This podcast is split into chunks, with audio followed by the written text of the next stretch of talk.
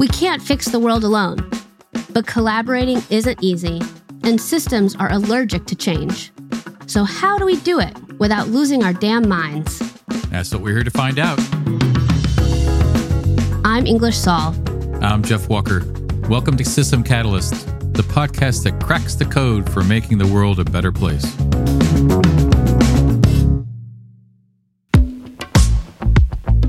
Hey, English. Hey, Jeff. Great to see you. Well, guess what I did? Tell me. I went and saw a Pink concert. It was my granddaughter's first concert ever. She's seven years old. And we brought my uh, daughter, her mom, and uh, my wife. And so we were all wearing pink and we went to see Pink.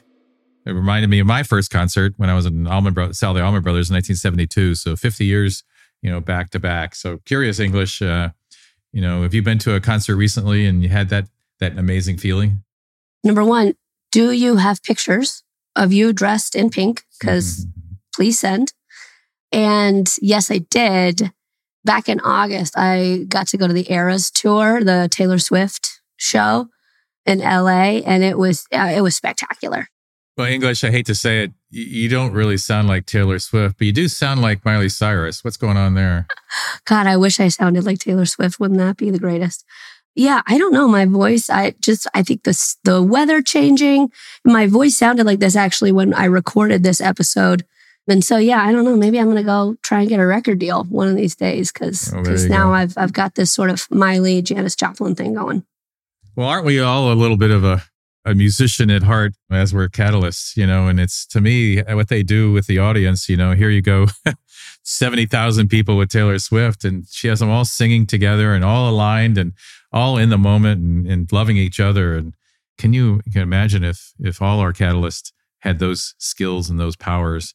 And I think you, you may have one coming up. So uh, let's hear about that. Well, very nicely done, Jeff. You set me up perfectly to introduce this amazing, amazing guest. Our guest today is, is Stephanie Kimou, and she's the director of Popworks Africa and the co-founder of the Black Doula Project. And Stephanie has just been an amazing, you know, friend, colleague, mentor to me for such a long time.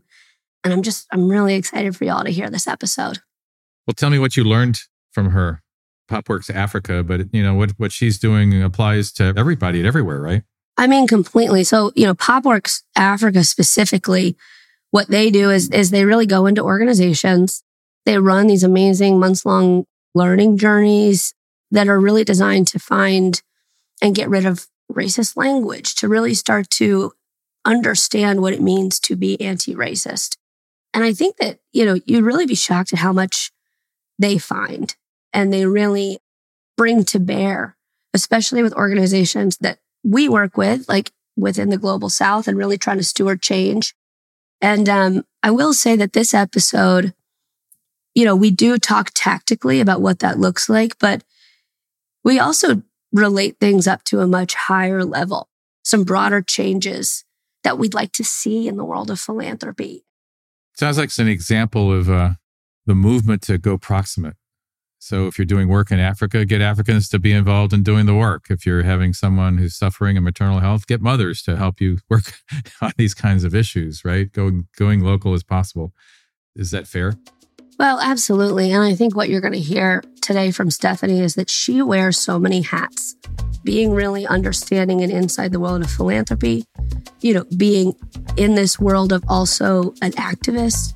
She's a self proclaimed witch, which you'll hear a lot more about in the episode. There's a lot of magic going on. And just really excited to sort of connect these dots and, and sort of tell this story of what's happening now but also what could the future be, especially if we just all infuse a little bit more magic. We need a little more magic in the world. Awesome. Let's do it. Guys, take a listen to Stephanie Kimou. So our seance, let's begin our seance English. Let's start right now. um, okay, so on that note, can we start off talking about how you have you've now put on your Instagram that you're a witch? I did put on Instagram that I'm a witch and I put that probably a year ago Love that. because just so many ways I feel like I get to manifest and call my ancestors in, call spirit in, call myself, my own divinity in to really manifest which I, what I want for myself and for my community, which is resources for liberation, whatever that looks like for all of us. So I'm a witchy, witchy woman, witchy Aries. I love that. I I tell my kids I'm a witch. And now they they've started telling their friends and teacher at school that I'm a witch. And also they're very aware that like, you know, in the last couple years, I got my PhD. So they're like, my mommy is a doctor and she's a witch. She's a witch doctor. So now I have a third grade teacher texting me being like, so you're a witch doctor? Like, what do you do for a living? Like, I'm a little confused. And I'm like, you know what? I don't know. so from the mouths of my babes. dream my dream job a witch doctor you are a witch doctor a phd in this political climate child good for you i'm excited for us to take this moment to number one talk about all of the amazing systems change efforts that you've been a part of from popworks to black doula project. But i also really want to bring in some of the very real and important conversations that you and I have had the privilege to have over the last couple of years around, you know, the efforts of changing systems, the efforts of presencing the emerging future of liberation, and what it means for a white woman to be working with a black woman to do that and do that in a real, authentic way and think through how does race factor into this? How does white privilege factor into this, especially when we're talking about philanthropy and how philanthropy can be a catalyst for positive change and how it can also pose a lot of negative externalities that you and I have had very real conversations about. First of all, I love the concept of this podcast. I was listening to the Girl Trek episode, another amazing Black woman led for Black women by Black women institution that is saving lives in ways that feel accessible and community oriented. Hey, everybody. If you want to listen to this episode from season one, please follow the link in the show notes. Systems changes for me always have to happen because I've never encountered a system that felt nourishing for me.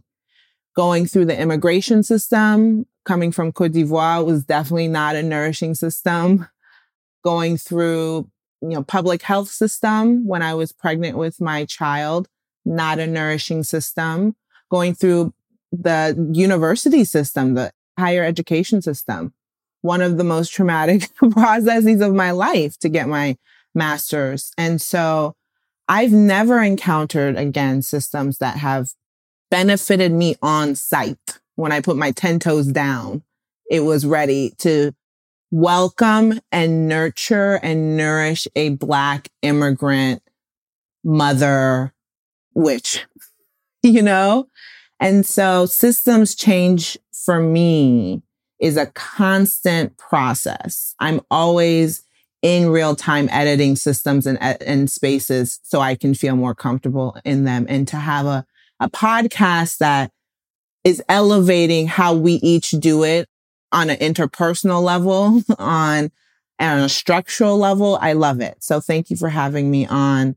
And I, I think you are such a good host for this also because you have such a thousand foot view of different systems that someone like me is not privy to you know, when you talk about philanthropy being useful, I don't want to use that as a blanket term. I don't want us to like have that be the, our starting point because philanthropy can only be useful when the philanthropists are truly part of the ecosystem of the communities they're seeking to serve.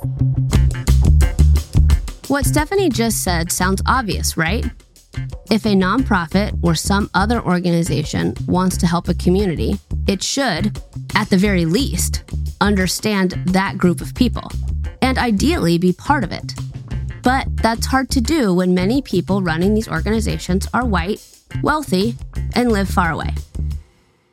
I really do navigate the world not experiencing the most welcoming circumstances as a dark skinned, bald head, black woman, you know, immigrant again in DC. And so I feel like I'm always trying to think about the different modalities that we can world build on our own individual and community levels. And so when you enter the world and you keep meeting systems that are not working for you, you have to start world building.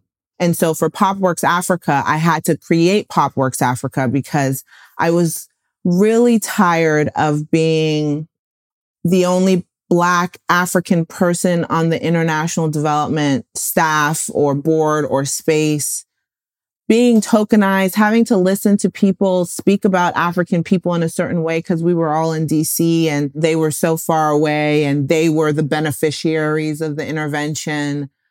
I have so many horror stories from a lot of white women, honestly, in international development that have that pushed me out of working at INGOs. I have been running Popworks since 2017 and I started it because I thought there was a way we could approach international development interventions from a place of humility and understanding of trauma and letting those things be fuel for solution building, radical collaboration. And I never felt that in the international development systems, the philanthropic systems I was entering. And so I said, you know, I don't want to, as my therapist says, I could feel better about this. I could feel better about working in international development if I can create my own way of working. And so that's why I started Popworks. I started Black Doula Project because doulas felt like a luxury for a lot of Black people I knew. And I didn't know a lot of Black birthing people who were wanting and willing and had the means to pay for birth and postpartum doulas. And so again, I turned to world building as most Black women do, as the women in Girl Trek did as well. And I said, I'm going to fund for my community. And so we've been funding. Am I allowed to curse on this? I think we can. Yeah, I think you just just speak. Just speak your truth. Speak my truth, chat. Okay. So both of those kind of entities, Black Doula Project and Popworks, are both created to try to make the world a softer landing space for Black women and girls and femmes and and queer people. That's really my ethos. You know, you've sat with me for hours at this point and really understood why I am so passionate about just paying for people's doula fees. That's it. I'll die on that hill.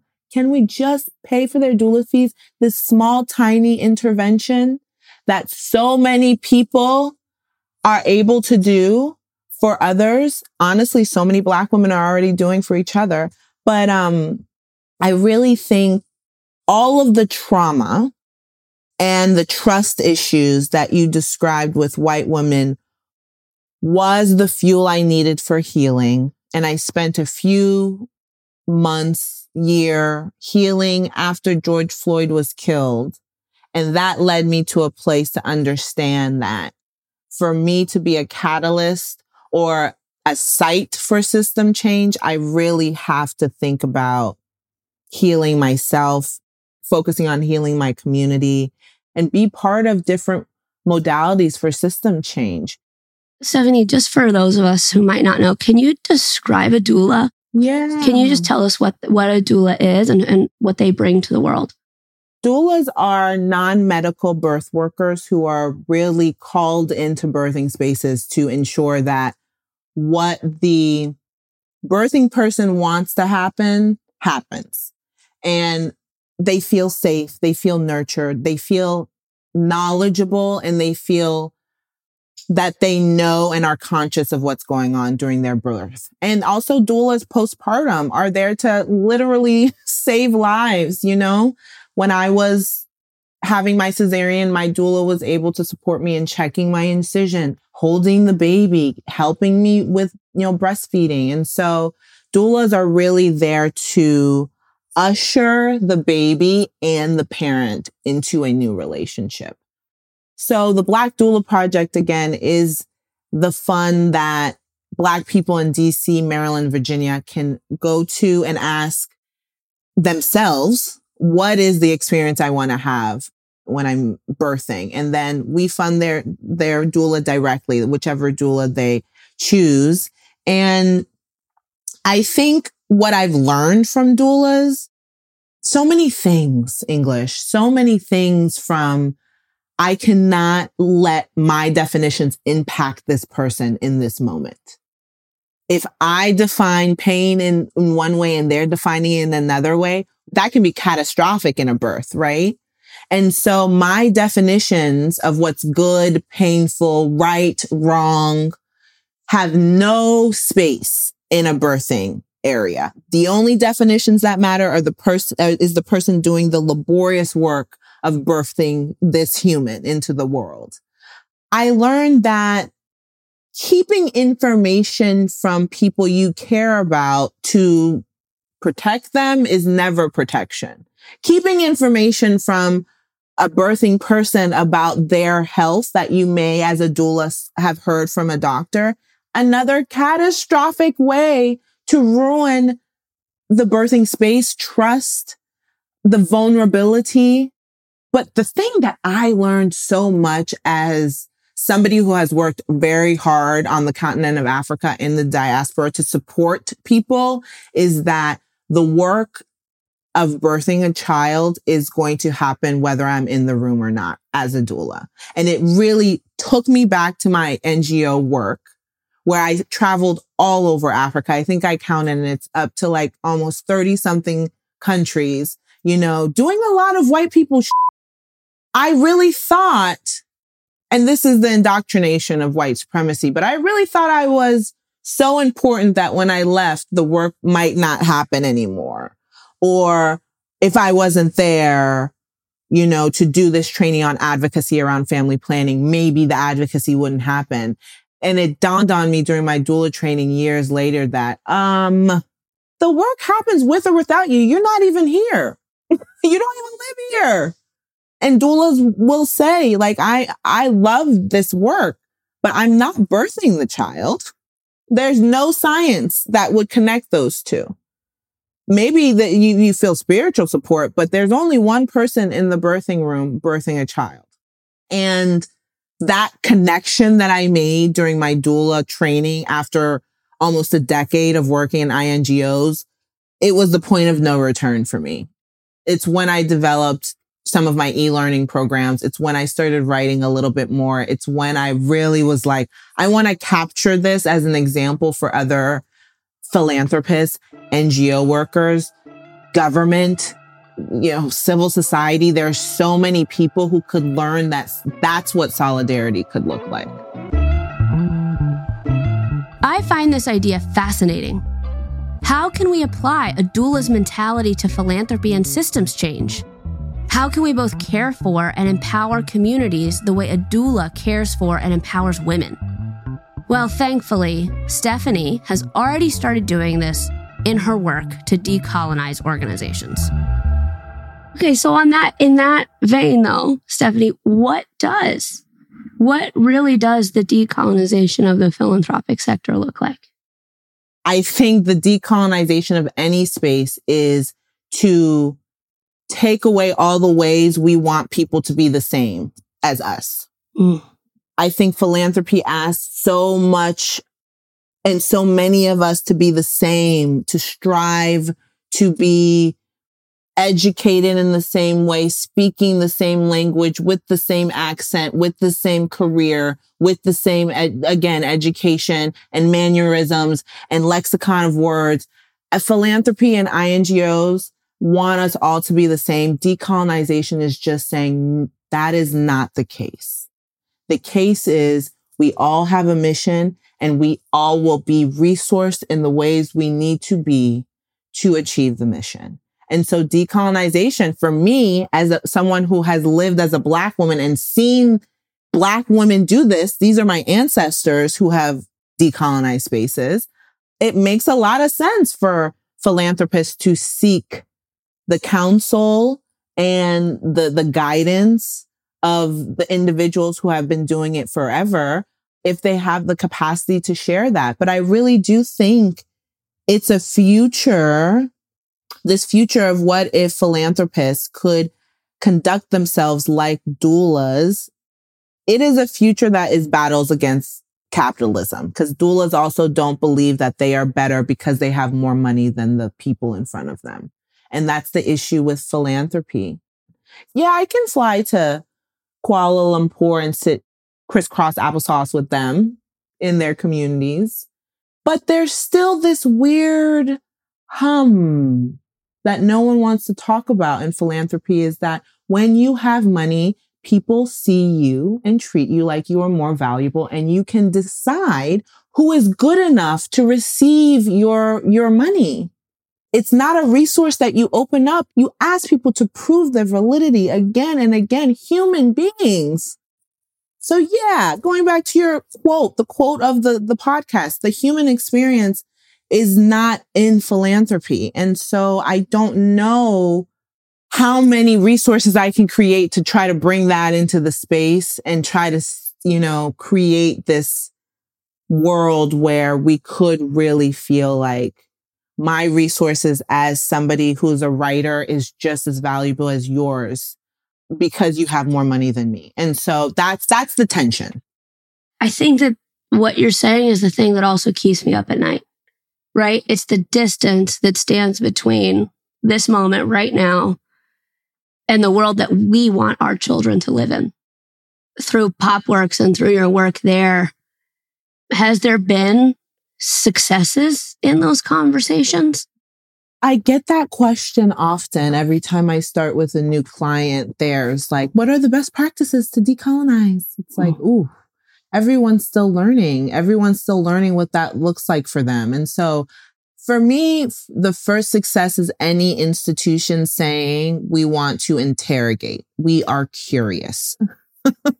There are very few institutions who are curious if the ways that they're working are racist, are problematic, are colonial. At Popworks, we usually do 12 to 18 month learning journeys. And then, you know, English, you've been a part of my other learning journeys, which are just about a month or so yeah. for anybody. But I think that's, that's step one. I think certain successes have come in the forms of things that maybe are more optics, declarations, promises, briefs, words, you know. I still consider those reference points. Mm. I've seen philanthropic institutions change their rules around what language people can apply to. I've seen philanthropic institutions create RFP platforms, meaning they didn't even have a way for people to say, can I access your funds? They were the ones who had to go directly to the people and choose their exemplars and say, will you apply to, to get my funds? Yeah. And so to see an institution go from that to we now are, you know, have, um, a communal decision making structure for how we grant make is, uh, it's amazing. Yeah. And so I think wins might feel micro, but as somebody whose target is always to make things more accessible, it is the tiny things like if you're Kenyan, you can now apply to this in Swahili to access this $20,000. Mm. I love to see it. Yeah. there just needs to be people like that, like me, who are just toying away at those small, like, you know, pegs, because that opens up truly millions of people yeah. to that. And it's not a big deal. I mean, I'm being hyperbolic, but that's how I see it. That's how I see the work. If I can create new ways, new strategies, new tactics that will make these rich white people's money more accessible for people who look like me.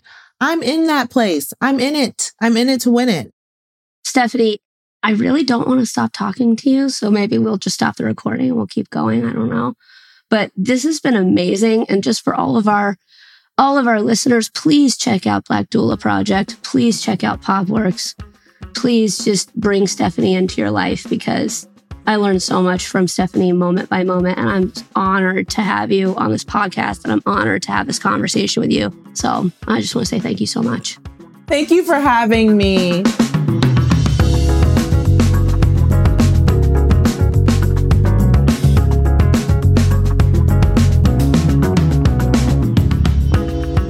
That's it for today's show. Please don't forget to subscribe to System Catalysts so you don't miss out on a new episode. Also, do us a huge favor by rating our podcast and leaving us a review. Thank you all so much for joining us, and we'll catch you all in the next episode. Before we go, we'd like to thank our producers at Hueman Group Media. We'd also like to thank our incredible network of partners who are supporting our mission the Skoll Foundation, the Aspen Institute, Echoing Green, DRK Foundation, Maverick Collective, Virgin Unite, Charlize Theron Africa Outreach Project, Boldly Go Philanthropy, Synergos, Forward Global, Nexus, and New Profit. If you are interested in becoming a system catalyst and would like to learn more about our partners, please visit systemcatalysts.com.